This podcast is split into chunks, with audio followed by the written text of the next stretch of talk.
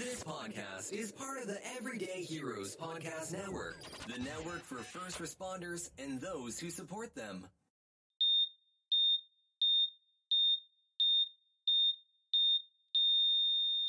Welcome in 2023, the oh, very first episode of Scissors and Scrubs for this new year. Happy New Year, everyone. We're welcome back. And we're going to kick off the new year. I'm Nicole, by the way. And I'm Laura. We're going to kick off the new year with a story that Disney has done twice because the dogs are so fucking cool. And it's just a great story. It's a great feel good story. Never seen either. Oh, well, you should, Laura, because it's something. Do they p- take place in Boston?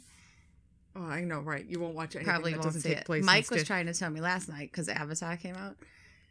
the and he- Blue People Avatar. Uh huh. Yeah. Uh. mhm. The second one came Uh-huh. out, and um, Jack was going to see it, and then he's talking about. He's like, Laura, the guy, like the main guy in it, is from Boston in the movie, and I'm like, Not the same. aren't aren't they aliens?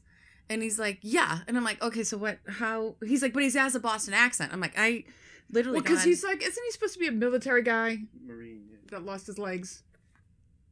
I, can't- I fucking never can't. seen okay. any of them. I've So I'm like, I don't understand what you're saying. So, but it's a blue person. I don't he's like, understand the well, they're not. They're my- aliens. I'm like, so they're aliens, but don't they have tails? He's like, I'm like, I think I've seen a picture with tails. He's like, yeah, well, they have tails because it helps them walk on the trees. I'm like, I literally can't. You lost me at walking on the trees. So they're talking. No, they lost me at blue people. So I'm like, so they, so then him and Jack and Sam are in the family group texting, and Mike's like, I was trying to describe to mom like the guy with the Boston accent in the Avatar movie, and then like. And how she should see it because it's pretty much a Boston movie. And the kid's like, "Truth, that's fact. No, it's pretty much a Boston movie. The guy has a Boston accent. You should probably watch He's it." on the like on another planet. He's Why- like, "It's pretty much the town of the Departed." And Mike's like, "Yeah, it's yeah, like not even close. it's like the second Good Will Hunting." I'm like, "I'm pretty sure you're full of shit." First of all, but well, I was telling Cameron because he's getting ready to go to his ship. In fact, probably by the time this comes out, he will be be on his not his ship, his boat, because he's on a submarine. And I said, dude, you're gonna represent East Coast when you get on that boat, man. Mhm. Like fucking Boston all day long. So we start talking about the town. I said, didn't you ever see the guy? Because I told him, I said, you should get a tattoo. Fucking zero one nine zero seven Swampscott. Like he goes, and the dumbass that he is, I love my son, but he's not the brightest. But he's like, what is that? And Vienna's like, your zip code, you moron. What is that? what is that? So I was like, didn't you ever see the town? I said that guy was plucked out of the crowd. I said he's got the tattoo on his arm. Yeah. It's Massachusetts with the red, um, the Irish flag and the zip code Yeah. of Charlestown in. it. I said that's why they picked him for the movie. He doesn't say a fucking thing in the movie. Right. He, He just, just got that fucking tattoo. crossed.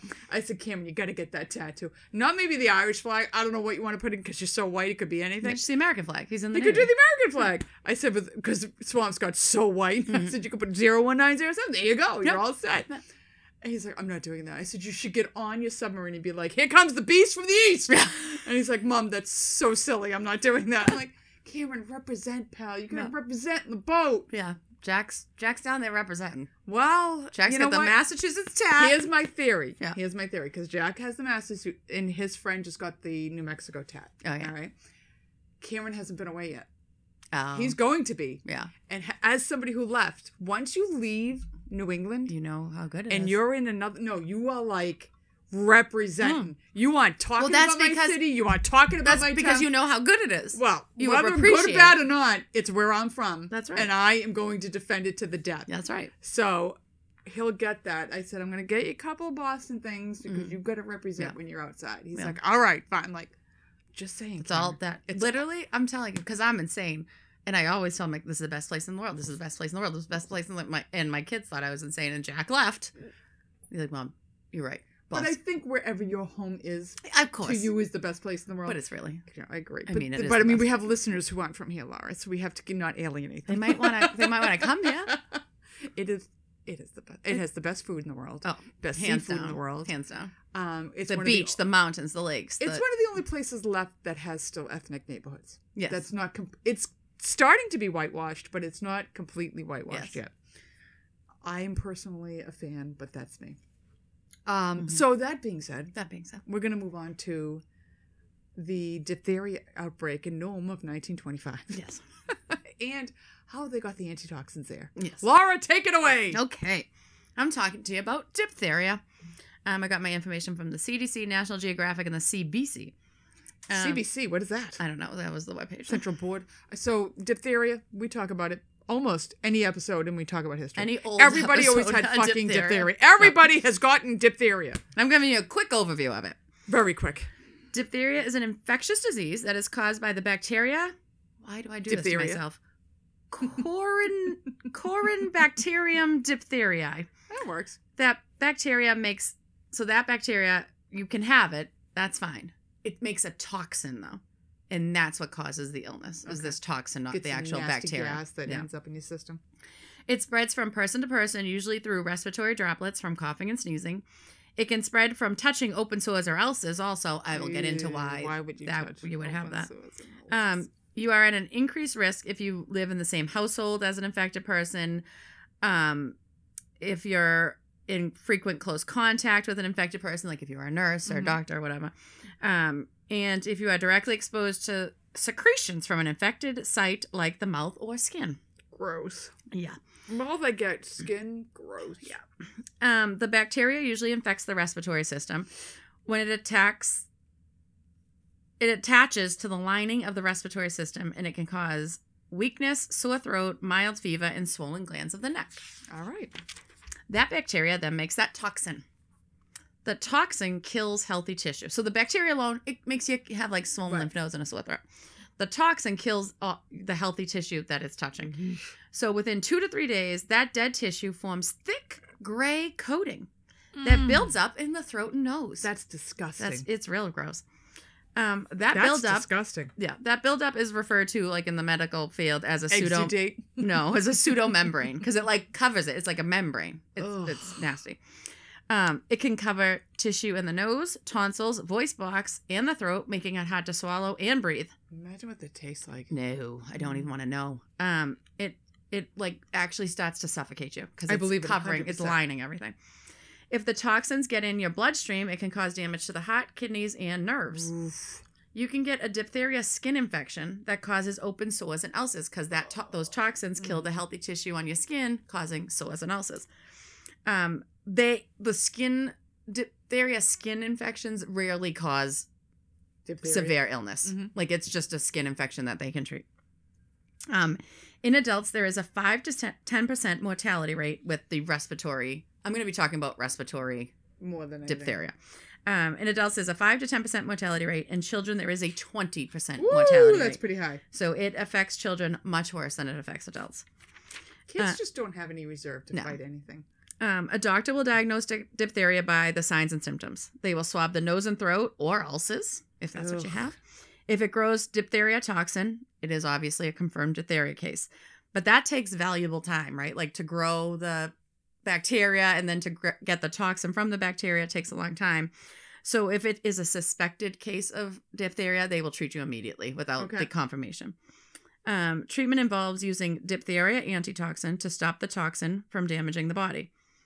It's used in dip, it's used in respiratory diphtheria, not skin infections. DAT, or the diphtheria antitoxin, is a med made up of antibodies. It is injected into vein, so it can be intravenous mm-hmm. or into the muscle, an IM shot.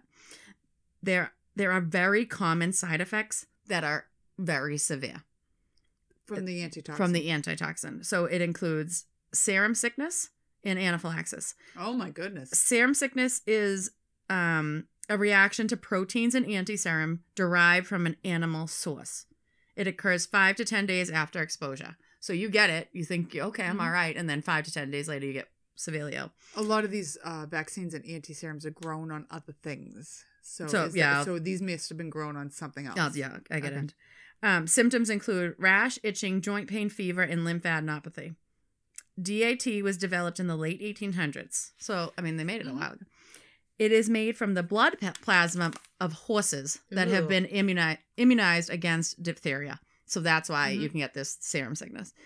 It is on the WHO's list of essential medicines. Like, it's very important. Um, it can only be, if you live in the US, it, you can only get it from the CDC. The Oh, CDC wow. holds all the antitoxins. CDC, we really need to cover them next Yeah. year. Um, so they like if you have this, you need this, They you have gotta- call the CDC to get it. Um, many countries, including many in Europe, no longer have it because these reactions are so severe. Right. Antibiotics are used to kill the bacteria itself. Um, patients are no longer able to infect others 48 hours after beginning antibiotics. Okay. Complications from diphtheria are airway blockage, myocarditis, polyneuropathy, and kidney failure. Even with treatment, one in 10 patients die. Mm-hmm. Without treatment, 50% die. wow. Prevention That's high. That's huge. prevention is key. Like you you have to prevent diphtheria because once you get it, It's, you don't know for a while, Right. like and then you treat it, then you're sick, and then it's right. lights out. Uh, in the US, there are four vaccines that protect against diphtheria. This gets slightly confusing. There's the diphtheria and tetanus vaccine, which is the DT vaccine. It's usually given to children. Mhm. There's the diphtheria, tetanus, and pertussis vaccine, which That's is what the kids in our country get. DTaP. Yep. It's received by young children, adolescents. Then there's the tetanus and diphtheria vaccine. It's the opposite of the diphtheria and tetanus vaccine. It's the TD. That's given to adults. Then there's the tetanus, diphtheria, and pertussis, TDAP, Yeah. which is given to preteens and adults. So they're like almost the same, but not really. Yeah, I think before school you have to have the DTaP. Yeah. So babies should get three shots of DTaP to build up high levels of, of immunity. They usually get those at two months, four months, and then six months. right. Then young children get two boosters of DTaP at 15 to 18 months and then four to six years Right. old. They have to have it because they are affected so Yeah. They'll die. terribly by it, and they have not they have nothing to fight it. to fight it. Um, preteens and teens should get one shot of Tdap between ages 11 and 12. Pregnant women should get Tdap during the early part of the third trimester. They are now giving everybody a booster when they're pregnant. We got it when we. We didn't. Now it's like I know all the girls at work are like, oh, they have to. We have to get Tdap. My mother has to get it. My father has to get. Like anybody that's having close com- contact with that infant is supposed to get a booster. Wow. Um, and the pregnant women, I, Yeah, that's like weird. I wonder if it's making a comeback. I don't know. It- well, I think it's also the pertussis in it that they Mhm. want them to get it for. Mhm. Um, because I had whooping cough. I obviously was immunized, but the pertussis was there was like no levels of Right. pertussis, so they I think they're giving it the booster so the kids don't get pertussis because children will die of pertussis. Um, all adults who never received a vaccine for whatever reason should get a Tdap, then followed by TD or Tdap every ten years. Wow. Um, so you got to keep this up. It doesn't one shot does not Mm-hmm. protect you for life. If you come in contact with someone with diphtheria, you'll be treated with antibiotics prophylactically. So they won't even test if you came You're in get- close contact. You live treated. in someone in a house with it. You're getting the antibiotics. Um, close contacts will also be monitored um, for possible illness seven to ten days from the last exposure. That you know, up to seven to ten days. They'll be tested for diphtheria, and then they'll be given a diphtheria booster shot if your vaccines are not up to date. Um, health departments investigate each case of diphtheria to identify close contact. Mhm. So if you don't have to stress, like, oh, I don't know, maybe they had diphtheria, They're doing it. they will find you if you have or if you're a close contact. So dip, it's serious, obviously, It's a- right? Yeah. You have to prevent it because the treatment could be too late. Um, in Nome, Nome, Alaska, is a place. It's a town. Way up in Alaska. It was founded in 1901. It is high on the western coast of Alaska on the Bering Sea. Mm-hmm. So it's way the fuck out there. It's up by the Arctic Circle.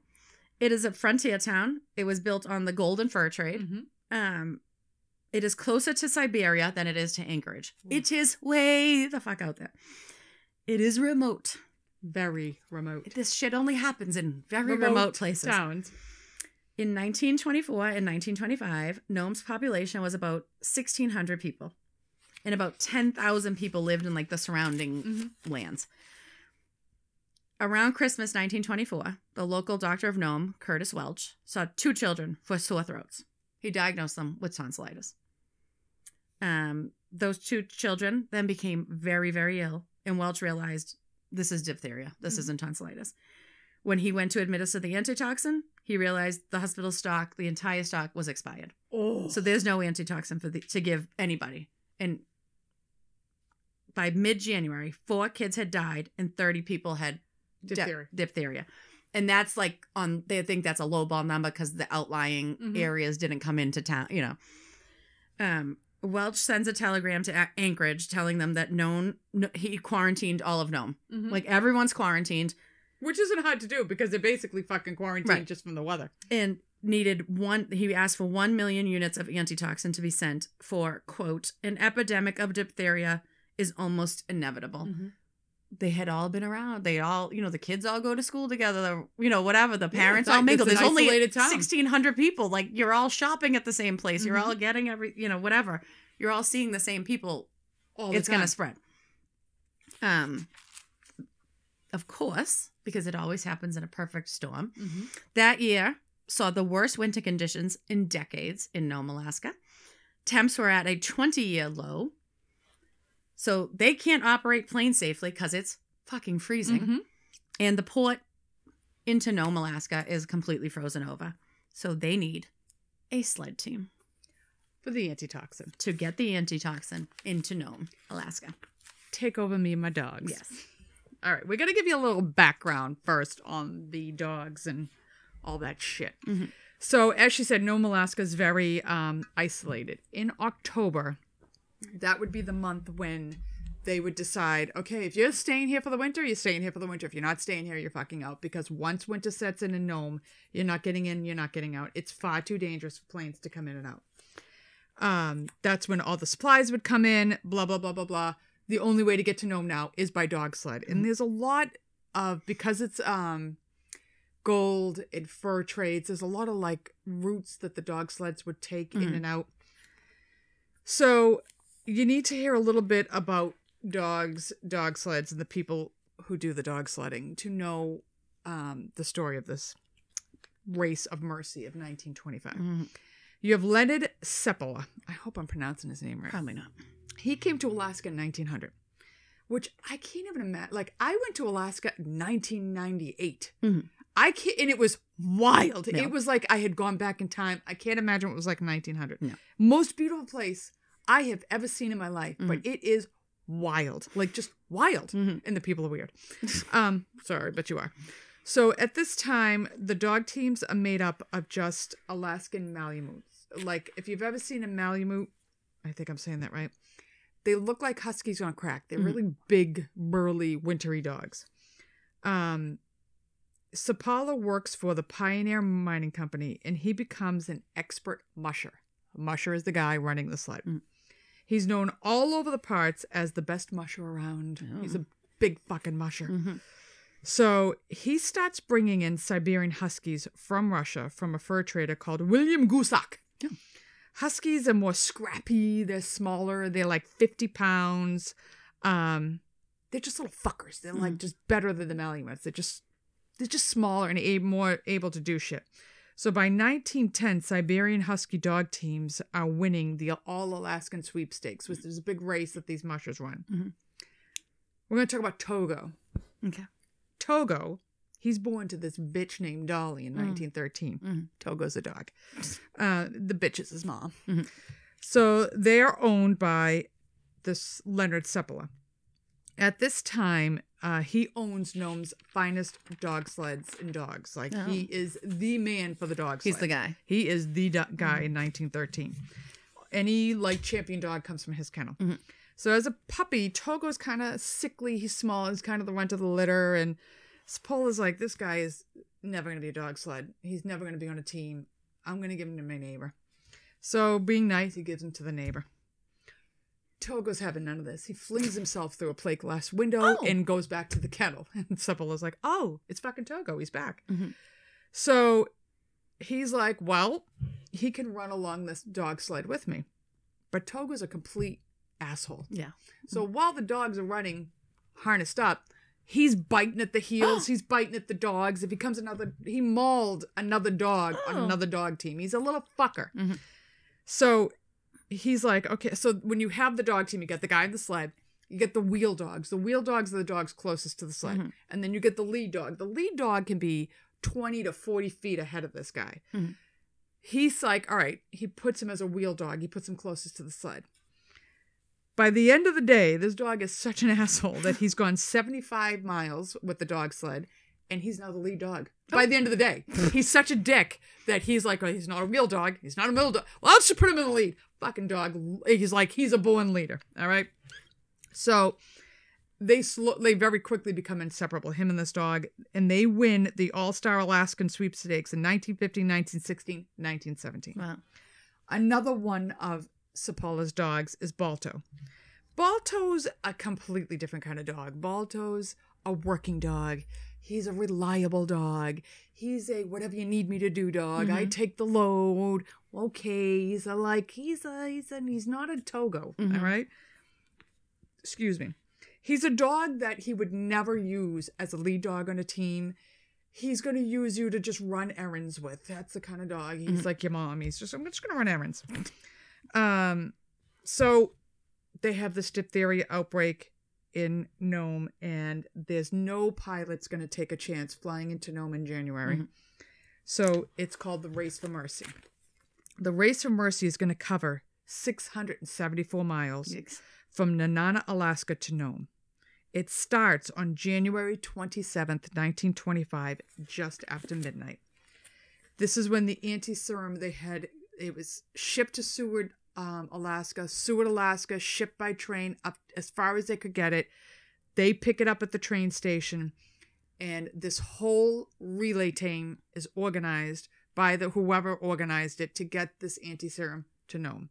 There's going to be 20 mushers and over 100 dogs that are going to try to cover 674 miles as fast as they can because as they're trying to get there, the diphtheria outbreak's getting worse and people are dying.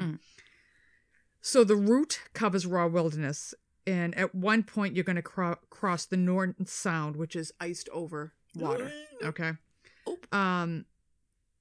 In other like these these routes have been there. This isn't like the first time they've ever used these routes. This route is a common route to get to Nome. It has been used for years by different traders and blah blah blah blah blah. Um. So these twenty teams are selected. And even though in 1925, Seppala is 47 and Togo is 12 years, he's uh, he's 12 years old. That's pretty old say, for a when you dog. was saying he was born in 1913, I'm like, he's old He's old. he They're the old. right. They're yeah. both old for Mm. this, but they are the best that there is. So they're chosen for the most difficult route, which is going to cover that water. Mhm. Um, the drivers are responsible for keeping the serum from freezing because if it freezes, you could break bottles. It could be really bad. So you can't. It can't get frozen. in the freaking In- freezing it's Alaska negative 20 wilderness. degrees. Yeah. It's ridiculous. Um, like I said, I can't stress enough. If you've never been to Alaska, you cannot believe how wild the wilderness Mm. is. It sounds weird to say that, but looking at it, it's intimidating. Just thinking, what would I do if I was lost in there? Yeah. Because there's just there's no people around for miles. It's mountains and glaciers and grizzlies, and Mm. it's it's insane and cold. It's very fucking cold. So along the route, they're gonna have warming. Like they tell you, there's stations they were gonna stop at. They're nothing more than a hut with a fire in it. Mhm. That these they're gonna go to rest the dogs or whatever they're gonna do. Um, and the mushers would bring the serum in to keep it from freezing. They'd bring it to these warming huts. Mhm. Um, the average temperature in January in Nome on a really great day is 20 degrees. Sometimes these guys were going in through night at negative 20 degrees. Oh my god. The dog teams, the dog team choices are really important, like I said, especially for the lead dog. Because the lead dog can be 20 to 40 feet ahead of the musher, he's making decisions Mm. without the musher.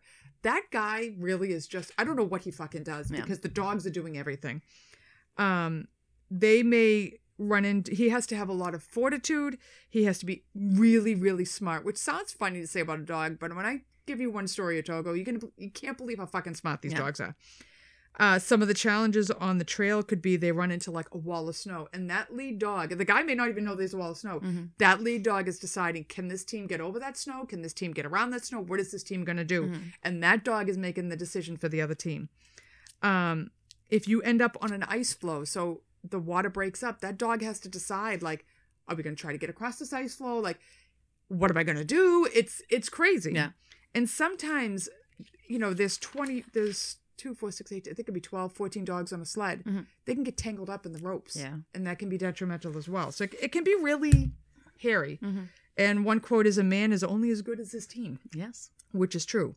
So January 27th at midnight, Sapola picks up the serum. It's a little confusing for me because he gets the serum, he's out of the serum, but he's still in the rate. Like, I don't know how this relay was going. Mhm. I don't know if they just kept going to pick it up later Right. but people different people get the serum and deep people deliver the, it's it's going to get confusing. So if i confuse you i apologize because i was confused myself. Um so he picks up the serum and he heads out. He's taking the most grueling parts of the race. Mhm.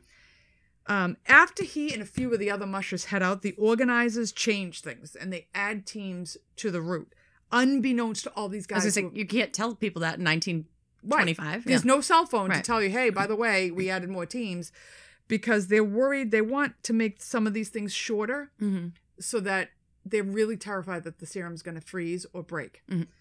One of the teams added, unbeknownst to Sapola, is Balto. Oh. And with his handler, Gun- Gunnar Kaasen. Um, because uh, Sapola specifically told Gunnar, don't use Balto. Don't use this dog. So nobody knows these other teams have been added. And another problem is while they're on the course, a huge fucking blizzard is coming in. Of course it is. And the organizers told people, like, wait till the blizzard passes. Nobody, they're already out there. Right. They're not getting this word, and the huts aren't getting the word squat. So they're just fucking going. Mhm. How this serum makes it is amazing because there's no communication and it's literally by chance. Mhm. So, in negative 30 degree weather, Sapola and his team, they covered 170 miles in 3 days on these fucking dog slides. Which you can't like 170 miles to us in a car at 70, 80 miles an hour is nothing. Right. A dog sled, what are the max speed they're going? 15, 20 in the miles an hour? snow. In They're the in snow. Yeah. through the woods. Yeah. They're not going that fast Right. because they're having 70 miles in three days. Um, and he's not knowing there are other teams out there. He's going across the Norton Sound, all right, which cuts a day off the trip because it's frozen solid. Mhm. And a side note, he takes the sound back. Um, I'm going to talk about that later because he takes it when he comes back on that sound. There's this crazy story about Togo. I fucking love Togo.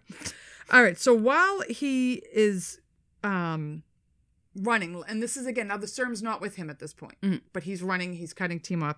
He runs into this Henry Ivanoff, who was a late addition from the team um to carry the serum. He has no idea what Ivan's doing out there. And Ivan's like, I've got the serum. He's yelling to him through the snow. And they only find each other because the dogs are barking. Oh, okay. So he stops. He gets the serum from Henry. He continues on. Um, and he takes it uh, within 79 miles Oh. of Nome. On his way back, he's crossing the Sound, right? So he is on, they're on it and they're on an ice floe. They don't know it. It starts to break up Mm. and he can't get to land. So he takes Togo, puts a rope in the dog's mouth, and throws him five feet across the water to the safest part. Togo drops the line, gets in the water, grabs the line, rolls himself up in it, and pulls the sled, cl- that puts the ice floe Yeah. backed in so the sled can get back across. Oh my god. My kids couldn't do No. that. They'd be why are you throwing And the thing is, do the- that. these dogs get wet. They get frostbite. Yeah. You have to dry them off immediately. Take care of their paws because if their feet get wet for two seconds, Yeah. they're fucking frostbite. So I mean, it's just like I heard this from like this dog is such a badass. I fucking love Togo. Um, so he saves the day. Mhm. So he hands the serum off. Sapola hands the serum off 78 miles from Nome. Um, these mushers are getting frostbite. Yeah. Some of them are dying. Some of the dogs are dying. One musher's hands freeze to the sled. They have to come out with hot water, pour it on his Ah. hands to pry him off the sled. That's how fucking cold it is. Um, the last leg of the trip falls to Gunnar Kaasen. Mhm. And now there had been a couple of dogs that led the sled, and I don't know if they got sick of them, they could die, but for whatever reason, Balto now is running the sled. Mhm. Balto ain't that dog, but he's now a lead dog. Mhm. Um, and this is specifically against Sapola's instructions. Do not put Balto in the lead. Balto's running the fucking lead. Uh, the blizzard at this point, it's ridiculous. It's so bad the drivers can't see shit. Mhm. But Balto is like if you ever go horseback riding and there's a one horse that knows how to always fucking get back to the barn. Mhm. Balto knows how to get to Nome. No matter how lost Balto is, he's gonna find his way to Nome. Mhm. And he gets lost, but Balto finds his way to Nome. And at one point, the the sled tips and all the fucking serum ends up in the snow. Gunnar, with his bare hands in negative 30 degree weather, is picking up all the serum and putting it back in the sled. He ends up getting frostbite in his hands from it. Um, but February 3rd, 1925, at like 5 o'clock in the afternoon, here comes fucking Balto leading the sled into Nome, Alaska. Mhm. Gunnar is in the back. He's barely conscious. He can, he's almost completely dilapidated by the time he gets to Nome.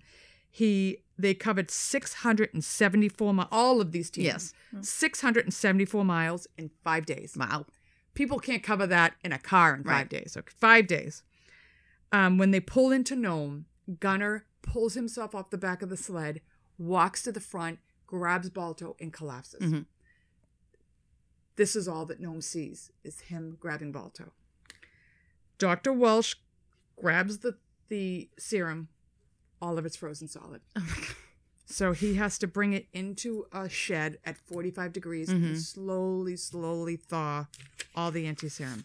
Takes 18 hours Oh for my him to thaw the anti serum. Eventually, he's able to start giving. After 18 hours, he's able to start trading the places. Balto becomes a fucking sensation. Mhm. Togo, nobody hears about Togo Mhm. because Balto's the one that walks into Nome. He Right. takes all the credit. They make movies about Balto. Mhm. They make a statue for him in Central Park. Mhm. He takes all of the credit. He does a fucking tour down in the United States.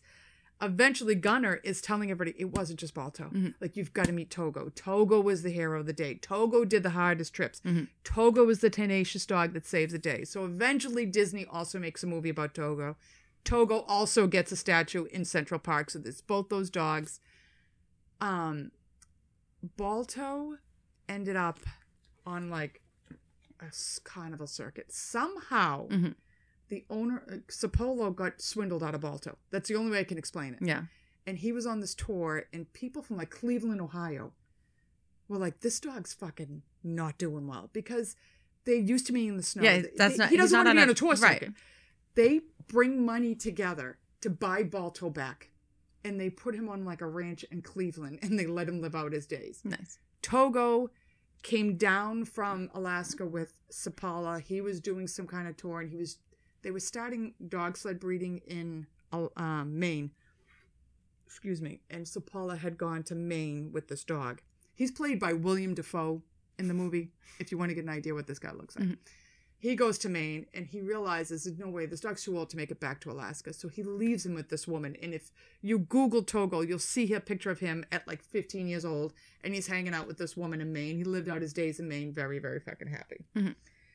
So the this 1925 race leads to what we now race as the Iditarod. Mhm. The Iditarod race is the same trails. It's actually longer Mhm. than I'm going to give you brief, very brief overview of the Iditarod because you could really get into the Iditarod. Um, it's a race that's run today and it covers the same route as the Great Mercy race, but it's actually longer. It's added on to each side. Um, on the even numbered years race, they run a the southern route. On the odd number rates, it's the northern route. And the length of the race is like 975 miles. The southern race is different a little bit here. They, they round it up to like um, the number 49 comes in because 49 was Alaska's the 49th state. Mhm. So they round it up to that. It has 26 checkpoints on the northern route, 27 checkpoints on the southern route. The mushers will have like so they plan for this race, all these checkpoints, the mushers fly shit to all of these checkpoints Mhm. so that they always have supplies for the dogs, for themselves, medical supplies, food for the dogs, food for themselves on this race. It starts on the first Saturday in March in Anchorage, Alaska. Um, the first musher will depart at 10 a.m., and then there are two minute intervals. Every musher goes after that. The official finish line is in Red Fox Olson Trail Monument on the Burled Arch.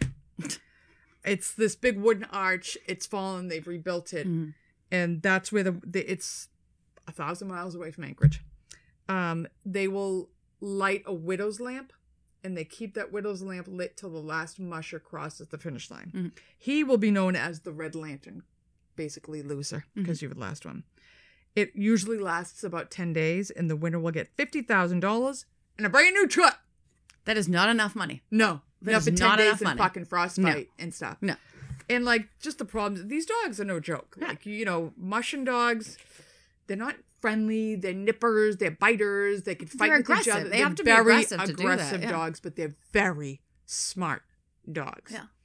So Like, I, how would a dog know? I'm gonna roll myself in this rope so I can get that close to me, so I can pull the thing across. Like, how would a dog know that? Mm-hmm. how would he know that that rope is the survival of the people Right. on the other side? Like, how do you know that? But the and like Yeah. I said, I mean, these dogs are running the race. It's not the Mm. musher because they can't even tell the dog what to do. Mhm. And this dog gets, I mean, Balto, whatever you want to say about Balto, because they took a lot of credit away from him because it was really Tog. Balto got it to Nome Mm-hmm. in the middle of a fucking blizzard with a musher who was half dead on the back. Yeah. He knew where he was going. He fucking got it to know him. And Right. these dogs, I mean, I'm I'm a dog person. I'm a cat person. I'm an animal person. These dogs save the fucking day. I think it's Yeah. the best story in the world. Yeah. Um. So I love that story, and I Yeah. love my dogs. Well, thank you, Nora, for giving us that idea. Great idea. Yeah. Um. We do have an email. Do you want to read it, or you want me to read I it? don't care. I don't care. Really. You, here you go. Read it, because I just did all my dogs. You, you're Well, talked out. I'm talked out, baby. I'm parched. Oh, yeah. All right. This says, Dear friends, I'm writing to you from the great state of Pennsylvania. That's a great state. I'm sorry. Did I say that out loud? Hi, Pennsylvania. We love you. No, I am not from Scranton. We did visit Scranton when we went to like DC and uh, Philadelphia. We stopped at Scranton for Jack. There's nothing in Scranton. No, but we had to stop. Um, just a few miles north of Philadelphia. Go birds. No way. Um, I've been a nurse for over 30 years, with 25 of them spent in several different ERs, including a level two trauma center. God bless you. I would like to make a global statement to every OR nurse I ever I have ever come across. I'm sorry. that half dead person I brought you, I'm sorry. Yep. That trauma person that was barely clinging by a fingernail, I'm sorry. It's not your fault. You didn't send him. That simple appy that turned into a cluster, I'm really sorry about that one. Please know that every time I brought a person to the OR, that I assured that person that the nurses there were way smarter than us. I wouldn't say that. No. In any case, I wanted to thank you for your hysterical podcast. I found it during post COVID recovery on TikTok, of all places. I know, Gen X on TikTok. L- lady, we hear you. We're on Yeah. there. I'm Gen X all day long. So cliche, but hey, it's a welcome distraction.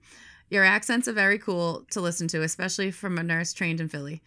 I learned early that getting burned by a girl did not mean that what I thought it meant when I was a green ER nurse.